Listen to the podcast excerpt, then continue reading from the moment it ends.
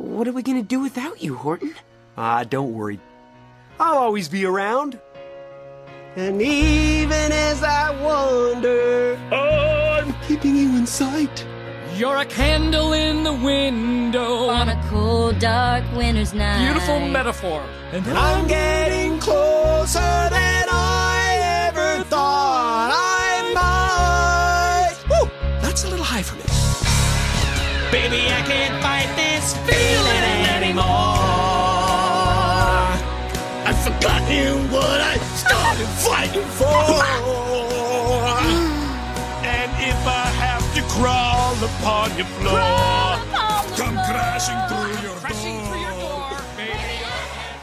Welcome back to New Persuasive Words. I'm Scott Jones. I'm Bill Borror. I'm Nikki Kelly Kleinberg. Nikki, welcome. Thank you very much. It's nice to be here. It's a great uh, joy to have you here. Nikki and I, how long have we known each other, Nikki? Um, since 2010, so that's like seven years. Yeah, was that, yeah, yeah, yeah. Seven is a special number. It is a special. Yeah. Nikki and I met uh, at Palmer Theological Seminary and uh, great student, great graduate assistant, and, and a wonderful friend. Yeah. And uh, doing some interesting creative theological reflecting as both a chaplain and, and a mom and a wife and a friend and an activist, all these things together. Yeah. Could you just tell us the two most incriminating stories about Bill Borror from his teaching days at Palmer Seminary? Um, hmm. Keep it incriminating. Or you can tell Well- you you can say one nice thing. There is that sort of re- the revealing. I think it was. It's like the uh, the last lecture for church history is the like top ten moments in modern church history, Oh, yeah, modern Western church history. That's in, in yeah, when I just was running out of time and just needed to fill in the right. So it's a dou- this is double. It's like kind of like obviously there's no time to say everything, but I'm Right, just going to give you a slideshow of the things that I think are the best. Yeah, And it was clearly unapologetically like what you connected with, absolutely. and it's also awesome. yeah. thank you. Yeah, And also really good photos too of every person that you represented. right. Yeah, we did. We had, uh, I, well, my favorite, Nikki, I, I told this to you beforehand. Uh, she was my teaching assistant, and Church History 1 had a reputation at the seminary because I actually taught Church History 1. So Right. it's a lot of, and, uh, People weren't used to reading that much and covering that much time, so I always gave my teaching assistant an opportunity to say something to the class, and they, you know, they did different things. And and uh, Nikki, I said, Nikki, would you like to say anything to class? She goes, I know all of you are anxious about this midterm. Uh, I'm going to Starbucks. Does anybody want anything? she went and bought people stuff, which was pretty cool. Mhm. And the anxiety thing was about pencils and fill in the circle stuff, not about your rigor, right? Yeah, right. They were just concerned. Yeah, like I don't even know where to find a pencil these days. Are there are there are there uh, pastors all across the Mid Atlantic region go in Rorschach test? What is that? Borror, Borror, Borror church history, Borror church history. Well, it was, you know, we try. I again, I uh, as Barth tells us, we were to take people more seriously than they take themselves, and I Yeah, and that was what we tried to do in Church History One, and uh, had a lot of fun with it, and had to do a lot of backfill at Palmer, uh, including philosophy and things like that, and some stuff it set hopefully set you up for systematics and other things. definitely. I went home with the sense too, like um, if there were certain things I didn't know about church history, not necessarily church history, but more like the philosophy that really our church is built on in so many ways. Um, I would go home and I call myself a Christian. I would have this sense of like, how do I even know what a Christian is? There's a sort of sense of sense of loss. Um, you just give like little samples of all that's out there that affects the way that people behave towards one another, which is sometimes good. I usually look at Donald Trump's Twitter feed, Ew. figure out what a Christian is. Ew. He, No, does, he is the God ordained person to launch nukes on. There we go. That's Yeah. right. Yeah, that's uh, yeah, that's a fascinating read of Romans thirteen. Nikki, you've done some. You've uh, purposely um, over the years lived in challenged neighborhoods um, to be in solidarity with with the poor and to live there as uh, just as, as neighbors. That's as a purposeful thing. Yeah, maybe just share a little bit about some of that. that you, Yeah. Um, well, first, I should say it's more um, buying within what I could actually afford. um, I, I was raised with It's like, hey, I'm here to do challenging ministry. I'm a Christian. I want to help, and this is what I can afford. I'd love to be in the neighborhood that Jeffries, the guy that I could have averted the nuclear war authorization if I could have afforded to live in a nice neighborhood in Dallas or Houston.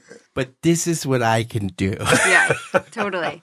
I feel like I, I, I really I have access to um, probably a lot of money that I could borrow in different ways, but I just was kind of raised in in a school of thought that says you just kind of get what you can actually wrap your mind around. It's sort of a modern Amish idea in in some ways that like I don't want to sign up for something that I just don't understand how it's gonna how it's gonna happen. So um, so it's time to buy a house, and I'm sort of you know, we're surveying different properties we can get, and we realize that we can buy a big house and share it with lots of people, and it's a lot more affordable. And then also, um, as a Enneagram enthusiast and as a and as a disciple of Jesus, who usually rolls with a big community, I thought it was also spiritually, socially a benefit to try to live with people too in a long term way. Um, so there are these places. The phrase that first caught, uh, sort of caught my attention, or that I hooked onto, is um,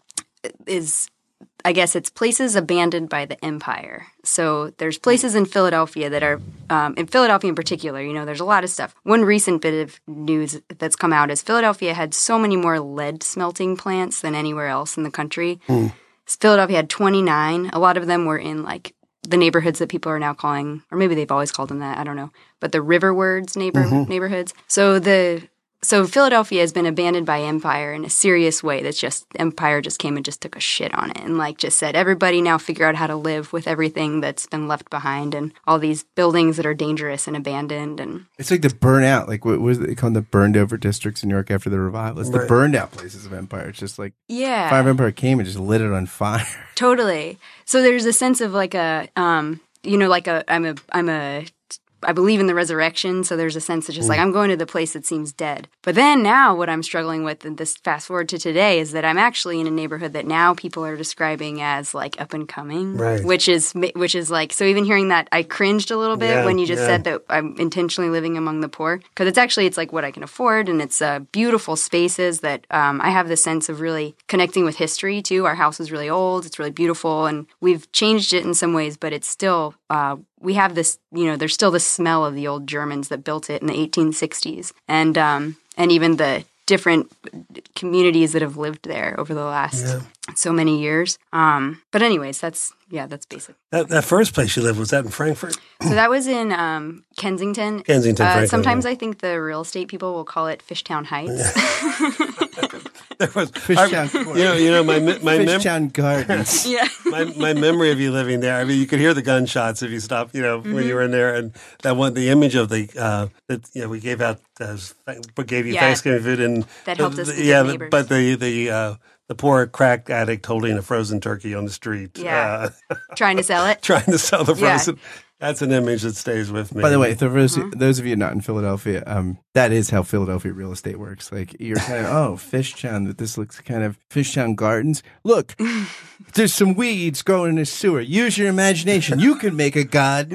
Oh, and it is um, yeah, no, but some some um, really um, again, I think it was to me what I always found really inspirational was it was you were being neighbors. You that was that was there was uh, the hard spirituality of you weren't being radical. You were trying to just be human hmm and uh, affirm people's humanity by doing that, which I always admired a lot. And also, it was an intentional committee with people all over the faith spectrum, some who didn't have, but people who you were creating community among yourselves coming from lots of different places. hmm Yeah, that's that's definitely um, one thing I've recently been thinking about since I'm a chaplain. That's really the way that I work as a, um, I mean, a, as a minister, uh, is the idea of being a peer with other people as opposed to having an author- having authority. And I I think that at best, what I can hope for myself is to be a true to truly be equal with others, Right. to really be a peer, and um, to just be an honest witness with what I've experienced, not try to embellish, not try to make the other person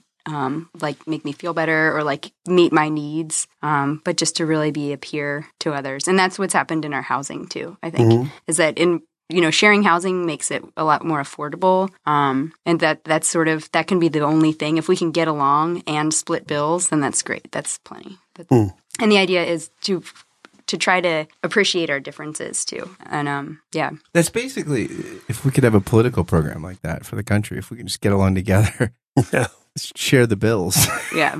and live together. I mean that that might be a an optimistic and hopeful political proposal. Well, and it's interesting. So many places where people live, suburbs, you know, um, subdivisions. There really isn't any community. There's no inter. There is no interrelationship. You don't work together, and even the yards and houses are set up where you don't even have to see each other. hmm And uh, I think getting back to the very basic substructures that humans have been living in for you know 150,000 years or so, um, certainly maybe one way to save save. I don't. I'm not, I'm not. I don't have any ideas about saving society or saving the country, but trans. Uh, you know, maybe transpire and transform some neighborhoods. hmm So maybe just a block, a half a block. Right. Yeah. And including um like the people that are actually there. Yeah. Like I think that's the thing like where you know the gent- I don't know if you talk much about like gentrification. Right. But that's like what on one hand I feel like I'm at risk of being part of a gentrification movement and I live in Germantown. I'm aspiring to gentrify.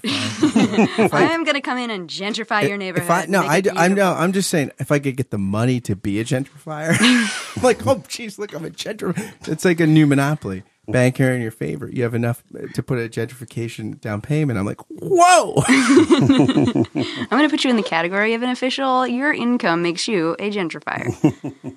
no, but there's definitely so Germantown has like the highest representation of community input out of any neighborhood in Philadelphia. It is a unique place. It very is. Yeah, and I'm so grateful to be there because there's so I could, um, you know, there was recently an article put out. It was called something like "The Artist's Guide to Gentrification," because what we've seen in, is that a lot of these, um, you know, a lot of a lot of artist type people go into neighborhoods that have been abandoned by empire, and they start filling in like the warehouses and the old uh, sort of uh, industrial production spaces with art, and um, and and in some ways start creating a neighborhood that becomes a destination and all the while ignoring that people actually live there. Um, kind of like when I mean, it seems it's like a colonialist kind of thing that's continued. That's like, oh, this is a new world, and you're like, actually, it's not new. People have lived here for a long time. They're just not the people that you recognize as people.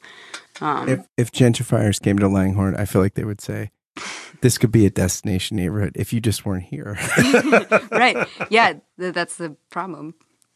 So, Nick, our Bulgashich pr- uh, process generally is to kind of just, um, we just kind of free flow. We've already free flowed. We've gotten to know you, but you wanted to, you want to do a little theology through Horton, who hears a who, which I think was a haiku. What I just did was a haiku, I think, but And, and, if, Plus. you, and if you want to do a little theology, you've come to the right podcast. Awesome. Emphasis on little. little. Yeah. It is a little, but sometimes I front like I can do a lot. So All right. There we you'll go. see through the you'll see through it though. Just don't take any of my leads if it seems like I'm getting into deep the- big theology. No, that's good for ratings. We will let you hang. Right Okay. there. Absolutely. We're taking a quick break to ask you a question, which you can interpret as you wish or will. Do you like this podcast? Do you love it? Do you just listen to it to shout at us, but do you want it to keep going? If so, consider becoming a Patreon sponsor. If you do, whatever your motivation, we will read your name out on the thank you roll call, which will begin right now. Thank you, David Winona Babico, Peter Stegenwald, Samantha Blythe, Sari Graham, Jordan Morseberger, and Josh Redder. Thank you all for being my Patreon sponsors. If you want to sponsor this podcast and help keep this content that you enjoy coming out, please just go to patreon.com forward slash Scott Kent Jones. And there you can find information about how to give. If you give just five bucks a month, you will get a shout out on this podcast and help develop some future podcast projects that will be unfolding in the future. Thanks again to sponsors. And please, if you like this podcast, consider becoming a Patreon sponsor. And now back to the show. Um, well, let's see. I was just going to try to. So Hort. So um, as mentioned, I have I have two kids. They're age six and age two, and we watch a lot of television. Um, the average kid watches. They say in America, the average kid watches six and a half hours of TV a day. Mhm. So I'm grateful to say we don't watch that much. We're still below average, but it's still about two hours. I think it's two to four hours a day of television if I'm if I'm in charge. Um, my daughter's just learning to self serve t- TV, um, which might make it more. But um, so sometimes I'll sit down and, and and I try to watch the stories that they're watching. And one thing that I'm um, hooked by sometimes is, and actually we read the books too, but Dr. Seuss. Uh, Dr. Seuss, Dr. Seuss has some pretty big themes in his stories. And uh, Horton Hears a Who is um, kind of a popular, in some ways, among the animated movies, new movie. Jim Carrey, Steve Carell, um, Seth Rogen are all like voices of people. And um, yeah, there's some good theology in there. So I thought maybe we can, you know, talk about it. Yeah, let's dive in. I mean, my favorite Seth Rogen film is The Interview still, but and I guess I heard you mention that. I think that's like um offensive to a lot of people. That movie. Well, that doesn't really stop. I, I actually think I actually think it's a quite sympathetic portrait of Kim Jong Un. I mean, I- I know. I actually kind of liked him. yeah, you you wind up liking it. Like, yeah, you think I take him all away and not totally. It actually made me kind of like Katy Perry too. I didn't previously. I don't just kind of like Katy Perry. Fire. I love that song, Firework. Yeah. There's a deep thing that. Uh, You're a plastic. But I like that song. I don't know. Yeah, there's like a sort of a breaking out of like the true human Yeah. happening. Yeah. Her song Roar came out of like therapy when she was. Oh, Yeah. So there you go. yeah. I, I I'm supply I'm supplying the Katy Perry bio portion of the podcast. Yeah. All yours, man. All yours. Destination Langhorne? No. For many many right, so reasons. actually, yeah, I love the Dr. Seuss, and I'm getting to go round two because of grandchildren now. That's so- what I was picturing. That's Yeah, so thought- I, I I'm love all, that you just gave me the definite article. It's not just I love Dr. Seuss. I love the Doctor. The, doc, the Dr. He, he gets the definite article. Yeah, I like. Yeah, I think I still like "Are You My Mother." That might be my favorite, which is not Yeah. technically Dr. Seuss. It's in the series, but yeah, but still, it's like in the school of Dr. Seuss. in the school of Dr. Seuss. yeah, totally. Dr. Seuss is definitely presented a school of um, dialogue. I think. yeah, and he was kind of a dark character. He was Right. a, yeah, as a poor human being, and uh, Yeah. and uh, worked on propaganda films in World War II. But Mm-hmm. let's get to Horton, I because I, think it's an amazing story as well. So, what's is there a section you want to read, or is there an overarching? Um, no, thing? I didn't find. I so I did a quick search of like a quote. Um, but the thing that seems like it's most is, is most quoted from the movie is um, a person's a person, no matter how small. Yeah, And obviously, different groups have co-opted that uh, to push a, a very specific agenda of who that person is, who that small person is, and try to make make them big and make them sort of saved. But I I think the beauty of the story is really um, the the life of every individual human being has so many ups and downs and so many experiences and i think that all those little experiences are very meaningful and important just to that person and that's okay it doesn't have to be broadcast to everybody in the horton hears a who situation it does have to be broadcast to everybody because it's a matter of saving the entire little speck of dust right. Um, but it's not because it's broadcasted that it's important it's Yeah, no, I, I, and you also were talking about he's an accidental hero. Right. Uh, Horton isn't trying to be a hero. He's he. So if you can recall them, you know, I mean, for me, movies are more memorable. I'm not that good of a reader, even though in the School of Dr. Seuss, Dr. Seuss says that um, I can read with my eyes closed. So while I haven't actually done all the, actually now I, that I'm finished with school, I could tell you I don't read very well. I don't finish reading things. I skim things for the main points and I miss a lot. Um, but I think that I get it. There's a certain point where I start thinking about whether or not I get it or I connect to it. Um, but anyway, so uh, so Horton Hears a Who, I can picture the movie very well because I have I could I think in images. And Horton is a total he's a goofy guy. He's not he's just swimming in the in the little pond and then he sees a tiny little speck blow by and he hears he thinks he might hear someone go "Wah!" and then he imagines that there's a, something in need and he just runs to help. And um, yeah, so he's an accidental hero. He's not trying to help necessarily. He's just doing what he can't not do. Like that double negative. No, no, I no, no. can't not to.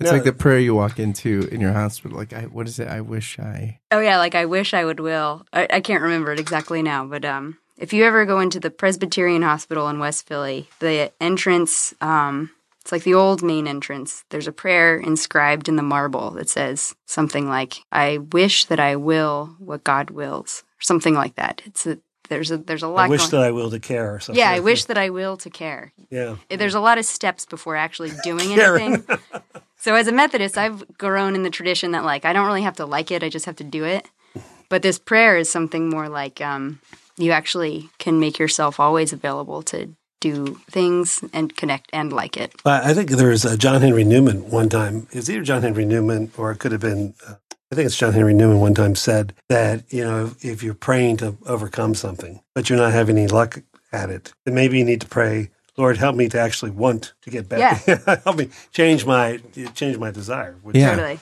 Brother Wesley would, would certainly affirm. So, so we talked about the enneagram a little bit, and you, well, you're both twos, but like it's it's one of my favorite types. Uh, do you think some of the connection is like the significance of his? is He just hears.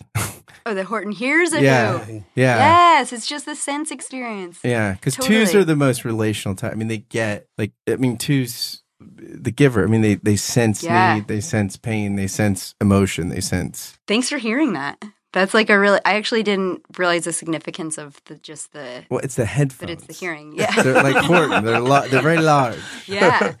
Um, t- I totally feel that because there's so. m- I mean, I also so I completed a yoga teacher training um, course just a little while ago with um, Dawn Smeltzer at the Mother Heart Yoga Studio in Fishtown, actual fish, proper Fishtown. Not the garden. Yeah, not the gardens, but proper fish town where it's like a thousand dollars a square foot. Um, but anyways, Dawn, she's the real deal. But so much of what I learned was about um, embodiment, and I think that's something I talk about a lot as a Christian because it seems like Christ is is has invited me into embodiment. Um, to really imagine uh, God, connect with God, hear God, and like live God. Um, so, anyways, so so some kind of simple experience, like just hearing, like that's how it started. Horton heard it. He heard the sound, and he was enjoying. He actually wasn't trying to hear anything. He wasn't sitting meditating. He was actually like playing in the water like a child, and he heard it.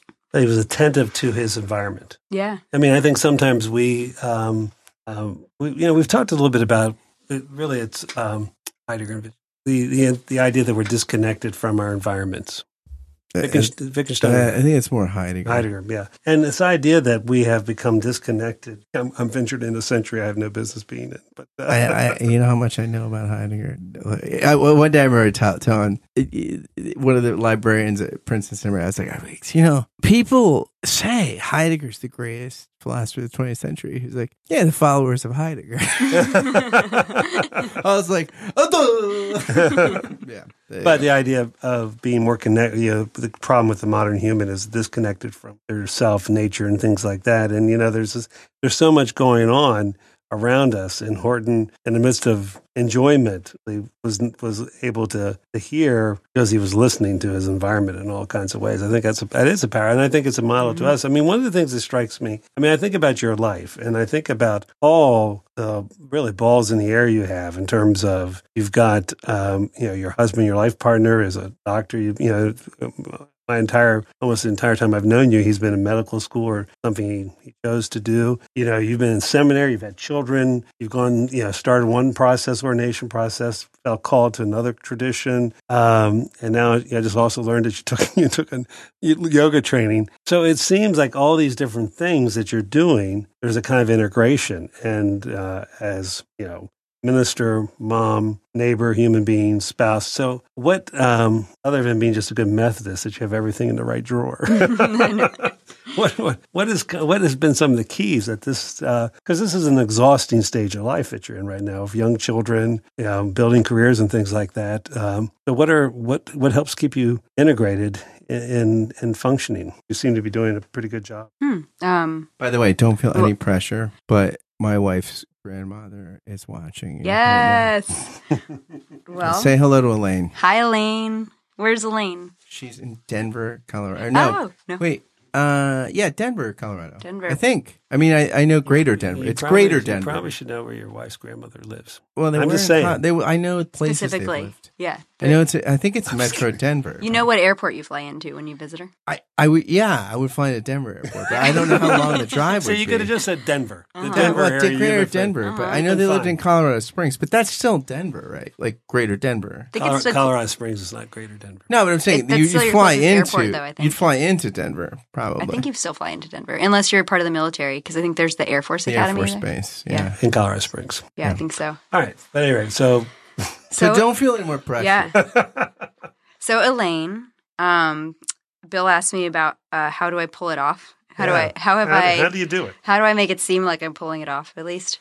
Um, so this is a question that would probably please my yoga teacher, but I think deep and good, meaningful breathing is um, like really important to me. Um, breathing in my into my gut, into my belly, and sort of having a regular daily sense of connection with my um my mind and body. Um yeah and I, so i think that's one simple way. Um i also yeah i don't know. I feel like it's uh i i feel like life is um pretty hard in a lot of ways but i did i i guess i don't really expect it to be otherwise. Hmm. um so there's a sense i mean i there's there's so much that i know. Actually here's a phrase. This is maybe a, a big theology thing um i heard a actually i started to listen to a podcast uh, on being with krista tippett um I, I love that. I love Krista. I love You the do? podcast. Yeah. so I don't like her sound effects. Like sometimes she's a little too she's appreciating it for everyone's sake, kind of. Like I feel like something happens and she's a little too like, oh wow. Like she You doesn't do that. But You should wait a minute. You should listen to when Scott interviewed her Oh, did you? because there's a lot. There's a lot friends? of. There's a lot. oh, I'm sorry. There's a lot of oh wow. They're they, There's- they're there's very wowing empathetic. back and forth. Not a wow, but they're very empathetic together. Yeah. Okay. Yeah. I, I, I think it's actually who she is. Yeah. All right. I could I could go with it. I think it's anyways, I real I do I listen. She does the really good interviews. Like and I really appreciate it. So she's interviewing Richard Rohr and the title of that is um It was a great interview. what's it called again? Deep history. Yeah. Deep history. So actually is to, to please my church history professor. I think that sometimes a sense of deep history really helps ground me. So it's a combo of like deep, really satisfying breathing and a visual awareness of deep history. Like I feel like I can zoom out of my uh, self and just see myself in the context of lineage and in some ways, you know, try to size up the assets and responsibilities of um, who I am, like what time I was born into and and everything. Was that Elaine? Uh, that might, might have been. A, uh, I don't know. Sorry. I think that was a notification. It wasn't meant to go off. yeah, so I guess I just like seeing myself in a larger context, and um, and I also feel. I mean, I was like uh like 14 when I had like a very strong sense of the spirit of Christ. Mm. Um, and that's part of maybe what Richard and Krista are talking about when they're talking about deep history. Um, yeah, where I just I just see myself in a in a larger in a larger context. I I sense that I have a calling. Most of what I do, I feel like I do it because I'm supposed to, and it's um it's like my greatest joy and my greatest burden to fulfill my calling. Um, What's burdensome and what's joyous? um, there's some convincing that has to happen. Like some, I feel like I have to convince myself of um, like the importance of what I want to do, or like I have to make time for what I think is important, and um, that's hard sometimes. Is, is it the value of like what's important or the just like life is busy, the discipline of like, because my guess is everything, you're not like, like, hey, 30% of my calling is Farmville or whatever. Yeah, that's the game. The- yeah, nobody plays Yeah. that game over that. That shows up that into Facebook games, but it's not that. Like, I mean, is it more like, hey, like the like time is a limited asset, like you talked about the incarnational nature of Jesus couldn't be everywhere, Right, right. Life, so Yeah. you, you have to pick and choose. It's picking and choosing. Like it's um, you remember the popular phrase YOLO? You, only live once. You're only gonna YOLO one time. Related to Um, FOMO, but not. Yeah, kind of. It is kind of like a combo of the two. Like where it's like, all right, what I'm pretty much what I want to what I do with my time is based on like a very long old story. So I'm like, so out of everything that exists, this is the one thing that I think matters. Or like, and it's and that's maybe why I teeter on a universalist type perspective because the most it seems like all right, well, if everything else is included, then it's so then I can really give myself to it. Um, but yeah, but it's like just deciding priorities. I think like reminding myself why. It's one of the things that you, I had forgotten about this, but you know, talking about struggling with your call. I remember you called a bunch of us together for a discernment, Oh yeah, the Quaker style. which was a really interesting thing. And maybe just as you were kind of going, you were at a you were at a crossroads in discerning call, and maybe you know tell everybody what you did It was because I think we talk Mm-hmm. about being accountable to each other, but this was one time where it actually was was physically happening. yeah, well for one, This is real accountability. yeah, Actually, this was happened. real stuff. and for, for one, there was a lot of joy in seeing the group of people come together because I tried to. Um, I, so the Quaker, I think it's called the Clearness Committee or a Clarity Committee, is where you get a group of people together and they ask you questions. So you basically present a question like, "Am I?" So my question was like, "Am I called to be ordained um, in a spe- specific church?" In a specific denomination. So that was my question. So during the course of it, it was like an hour of time is set aside, and I have a committee of people that I chose that I like invited, and some How said did yes. you choose them? So I tried to um, choose people from diverse perspectives. Um, at that time in my life, I was interning at the Christian Association at UPenn, and I was helping pastor the Queer Christian Fellowship. Rev Bev was Rev Bev. Rev Bev was there.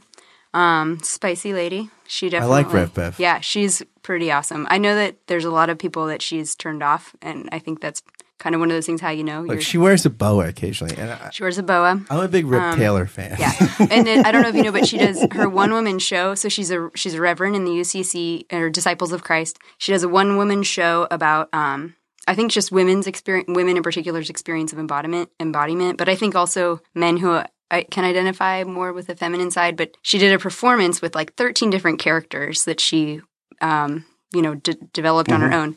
And at the end, she had a booth and she gave away free vibrators. Sorry, Elaine, but it's really what the reverend would do. What was There the was- brand? Is the big question. A- Adam and Eve. Oh, that's Today's show It they're was called big. Adam They're and big. Eve. They're big in Texas. So, uh, Yeah. so today's show is brought to um, you by. Adam and Eve. Yeah. If we could get the Adam and Eve sponsorship, I don't know that we have the right list. Totally. but yeah, she gave away two types. If too. you Like, if you was- know what adamandeve.com is, please be honest and hit a like on our Facebook page. It's a it's, it's one of the uh, literal creationist sites. Gee, you- Yeah. they're- that- that's one of the, just the biggest adult store. I mean, I- there. Are, uh, right, they advertise. the, Um, so do you remember Broad City, the show? Oh yeah, yeah. The only commercial that was ever on was like the Adam and Eve commercial, which is like anyone who likes Broad City loves to masturbate or like use like AIDS for, during.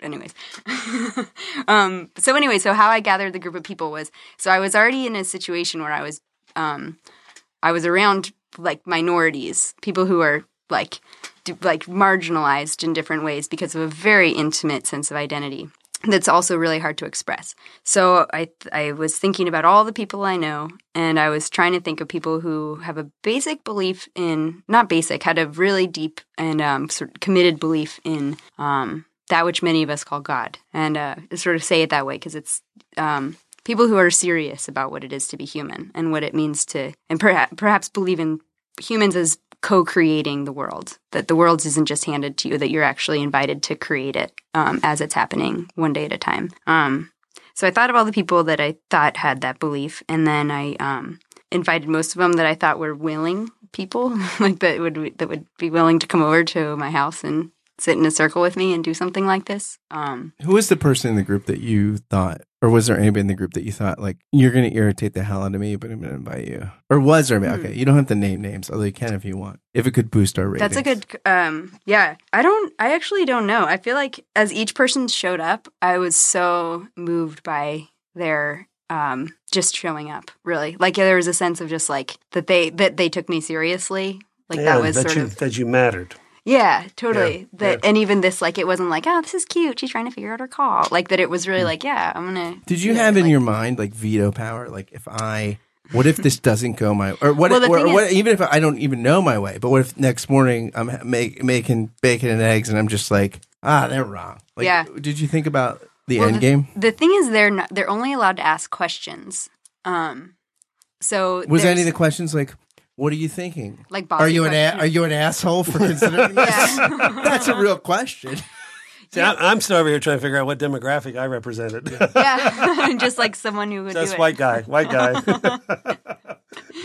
professional Yeah. Christian white guy. Like uh, Totally. we had Doug would appreciate Doug Patrick. We were on a podcast yesterday. He kept saying, "As a professional Christian white guy," so I guess that was what. Yeah, my, maybe that that's was my it. I- demographic. yeah, But I also think of you as like kind of cr- like critical of um like I mean there's a combo so I was raised by a single dad actually Mm-hmm. so maybe this is more personal but there's a sense of like critical but nurturing at the same time so it's kind of like all right you like trying to not make me walk into something where I'm faking it you're not going to try to like push me into like yeah become a minister like it'll be great for you like but just really like why do you want to do it like was, there's your, was your dad both of those? critical and nurturing Yeah. yeah, definitely. He seems more on the critical side. He's um someone who's he's familiar to a lot of my friends and stuff. Actually, he's still he's the bus driver for my husband's old band. He goes on tour with them every year. He's actually been touring with them longer than we did. Wow. Um you might know. yeah. Well, mention the band. so the band is called Me Without You. Many of you know that band. Um yeah, and my dad is Jack. He's the classic bus driver and um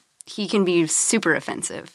Um That's right. You have a you- lot like Bill. I mean, it, Like, there critical, is di- offensive like Bell. I Yeah. Yeah, I don't. I'm super offensive. no, I- you're not you're not so no, my Bill, dad have you ever driven a bus? Yeah, I have. Yeah, yeah, Yeah, yeah, there we go. I could do Oh, that. maybe too. you should join. perfect. I, no, You guys that'd could be take turns. That'd be awesome. Perfect, yeah. Totally. Yeah. Oh my gosh, you guys would have so much fun. Can we sit around and sing Tiny Dancers? We're driving. Oh, it's a different movie. Maybe I think No, my I'm actually on my phone. I think I have right now. Like I saw a couple updates. Like my dad just sent. I think like ten little videos from just the view of him driving. Which I th- and then he drops. He's like, "Oh, sorry, there's a cop." And like, yeah, It should be. I remember actually you invited you invited your dad to one of my classes. Yeah, he came to and you class. warned me about him. yep, that's appropriate. It worked out. fi- He was great. He was wonderful. Yeah, see that right? They, they, So they what get was along. what was their hmm. verdict? Well, they're the thing is they're only so, so that's the Quaker kind of way is that there kind of is no verdict. There's like only process. Did you call like- anybody like the next day? Like, all right, I know we're not on Quaker rules though now. Like, what Yeah, I know we're off. do?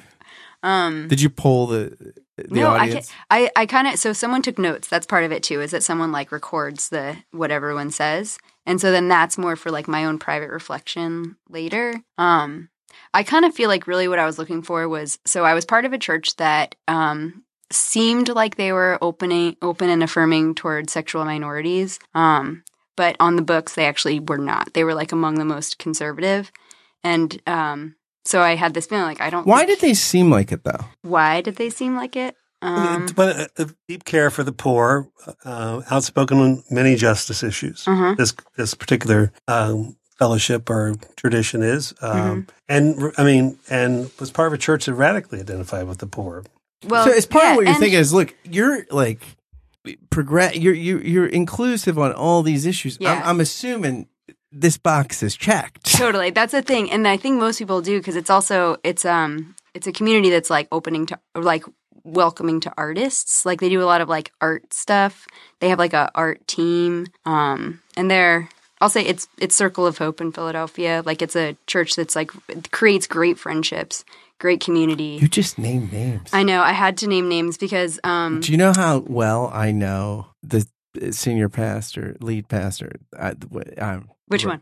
Rachel. Oh yeah rachel's awesome Yeah, so Rachel, that's the thing Yeah, everyone's and, great so and- that's like and Jeff, her husband, is a is a. We went to college Yeah, together. he keeps hitting me up on LinkedIn for some reason. Not him directly, but you know how LinkedIn works, like how they're just like so for some reason. I, he keeps I, I don't. I'm not on But he, LinkedIn. but he needs to be. Uh, and this next Totally. this next segment is brought to you by LinkedIn. yeah, but anyway, but just so saying, so it's like an awesome community, and I felt like so these really were at the Rod. home. These were the Rod White days. Yeah, totally. And um yeah, and that was recently after someone directly asked like I know that our I know that Circle of Hope is like pretty welcoming of anybody, but what's the denomination stance? Like if I wanted to say I wanted to keep becoming like part of the denomination or something, is there is there and I'm gay, is there something that's going to disallow me from joining the like inner circle? And no one answered and and then I answered on like the dialogue, which is the email situation where that everybody gets. And um and I just quoted what it says in the Brethren of Christ, that's the denomination Brethren of Christ literature and uh everyone hated it. It was really offensive and um and I was asked to um consider how I use my power and to not do that something like that again. And um so anyway, so that's so then part of the process. It was after that where I was like, I don't feel comfortable with that. Like I need to be part of a Did, community. it, did they there's- ask you that on email? Yeah, yeah. Good point. How did like how a- did that feel? I mean, that seems like a bomb email? Like, Um, it was actually so when something's written in email, I feel like it's tough because you can continue to quote it in your mind. Like that's what happened with me, where it was just like I could Yeah. repeat the exact phrase that was like kind of like a digging. It was painful. It was like um, I mean, it was kind of like who do you think you are sort of feeling, and and uh, there wasn't a, a real person in it. It it felt like to me. So And, um, and that also really represents what was really the challenge in progressive evangelical circles. Uh, and that, you know, I mean, that, that was Mhm. kind of, I mean, you've seen a lot of people move on that issue who were, are card carrying evangelicals, but that was one of those time periods snapshots. And again, um, that, that not as many people were openly struggling about that issue. That was still the evangelical was a little bigger than the social action on that on that on that end of things. But uh, I'm still struggling with carrying a card. My Mm. wife made me a nice card. and I try to carry it, an but- evangelical. oh, card. about the card. No, carrying. just a business card. Like, Oh, does that Oh, feel he's weird still- to carry still- a card? he's still like, back to this is my card. Like, yeah, totally. but but you should carry Yeah, a card. totally. It's good. I made like a I, so you know how there's like all those card deals on the internet. I made like a box of a thousand cards and um I threw them away because I like felt so silly. I, my wife made lovely cards. I'll show them to you Yeah. we're done. But and she even we even got a, a like a stainless steel, like it looks like silver. Like no, they are very cool. They're yeah, very they're Yeah, very cool. wanna see. Yeah, She's But- remaking them but with the just need- podcast. We just need to get out more often so you can hand them out. Oh yeah. I'm not going that far. well, you can come over to my house for a visit. We could walk to the. There's a new coffee shop and there's lots of people along the way there and back. I like that. Yeah, All right, all right, all the. Germantown Espresso Bar just opened last week. Um, So what's uh, we probably should start thinking about ending this. It's been really great though and fascinating. So what uh, what uh, are you most um, are you most looking forward to right now in your ministry or, or projects you're working on? I mean, I know this is being on this podcast is on your bucket mean, list, so this yeah. is done. I Well- mean, this is gone, is so- no, Yeah. there is no. So a- after you come after you recover from the disappointment that this is the peak of your life, what do you want to do next? no, I do. I do have to say that I like. I love the experience of like. um well, just to be totally honest, just like hearing my own voice through a microphone into headphones in my ears, it's like this kind of loop that's like, oh, what is like happening is now. So we don't even have to- in a bigger circle. we don't even have to post this. This will, no, I do get. I am enjoying the occasional like bleep that someone thought something about what's Yeah. going on here. what do you like about it? Um, it's a, I mean, it's a good question. I think. Um, all right, so I'm looking at that book right there. It's called "I Am Joseph." So, uh, A, a children's Bible that actually Bill. all I Yes. An Okay. Yes. that, but yeah. Wait a minute. Okay. Scott beat me in Bible trivia last week. You can Oh, hold yeah. it. You can hold it if you want. well, all right. So let's see. I am Joseph. so there's something about. So here he is, and he's like he's dreaming, and he's definitely nude. Um, and That's he's why it was just Ben. du- There's a That- oh, shot of his buttocks. oh, really? Oh, there's a personal note in here. Dear Scott, can I read it? You can if you want. I know you really enjoyed this book. And since it's been censored in the middle school, it seems fit that you own it. Here's to the many happy moments you spent with me in the library. Enjoy, Mrs. Straits. Barbara Streitz. Yes. That's actually no. That's that's actually that's a beautiful thing. yeah. It's awesome. So now, oh, there's like a little sample of maybe nudity under No, me. I'll show you what. All right. and we can we can put this on the Facebook Live. yeah. But you were saying though why you liked it and what So hearing, yeah, the voice amplified and stuff. So I mentioned um, Mr. Rogers earlier. Again, back to the kids watching TV and trying to that choose things. shot. Oh, sorry. Oh, there it is. Set it up. Oh my gosh, his butt with a lady. Oh my gosh, it looks like they're about to do it. Well, she was trying to. That's the whole biblical. Uh, There it is. There it is. Yeah, Yeah. there we go. All right. That's There's very a lot of squats So involved there's- in, Yeah. that, in that interpretation. there are there are still communities in New Jersey that do not allow their children to look at that book. But anyway, Oh, really? Um, all right. So I am Joseph. So there's a sense of like hearing my own voice in a place that's like, so, and watching a lot of television with my kids. We, so here's a way of sort of summarizing it. Um, we were listening to Mr. Rogers, um, and he's speaking as Fred Rogers to in some sort of political setting, trying to get funding. oh, Um, yeah, and he's a Presbyterian yeah. minister who is actually ordained to public television. Right. Like that's what it wasn't like he was a minister and then became a public television guy. Like he was ordained to television. Um, so anyway, so he says that he wants to wants to teach children that their feelings are both uh, mentionable and manageable. Yeah, you know this.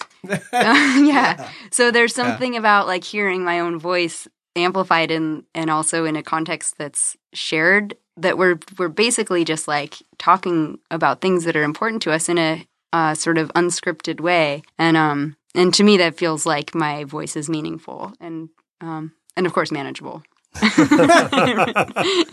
Is part of what makes it more manageable the fact that you're getting to say the things that are meaningful? Yeah, I think so. Because they're like squeezed together in Yeah. a way that's like, if they're meaningful, then I manage them better Yeah. because I take them seriously. Or it's almost like maybe they're they become manageable because you don't have to manage them because of the meaning. Right? Like Horton having fun in the pool. Yeah.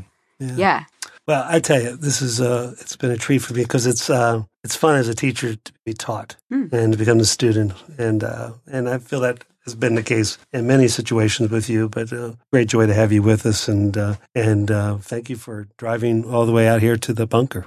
Absolutely. Yeah. It's great to be here. It's you. very drivable. from Yeah, totally. 95. There was some construction, but it was fine. Anywhere in the mid Atlantic area. Thank you for being with us. Thanks for having me and thanks for taking the time to do this Uh, podcast. our pleasure.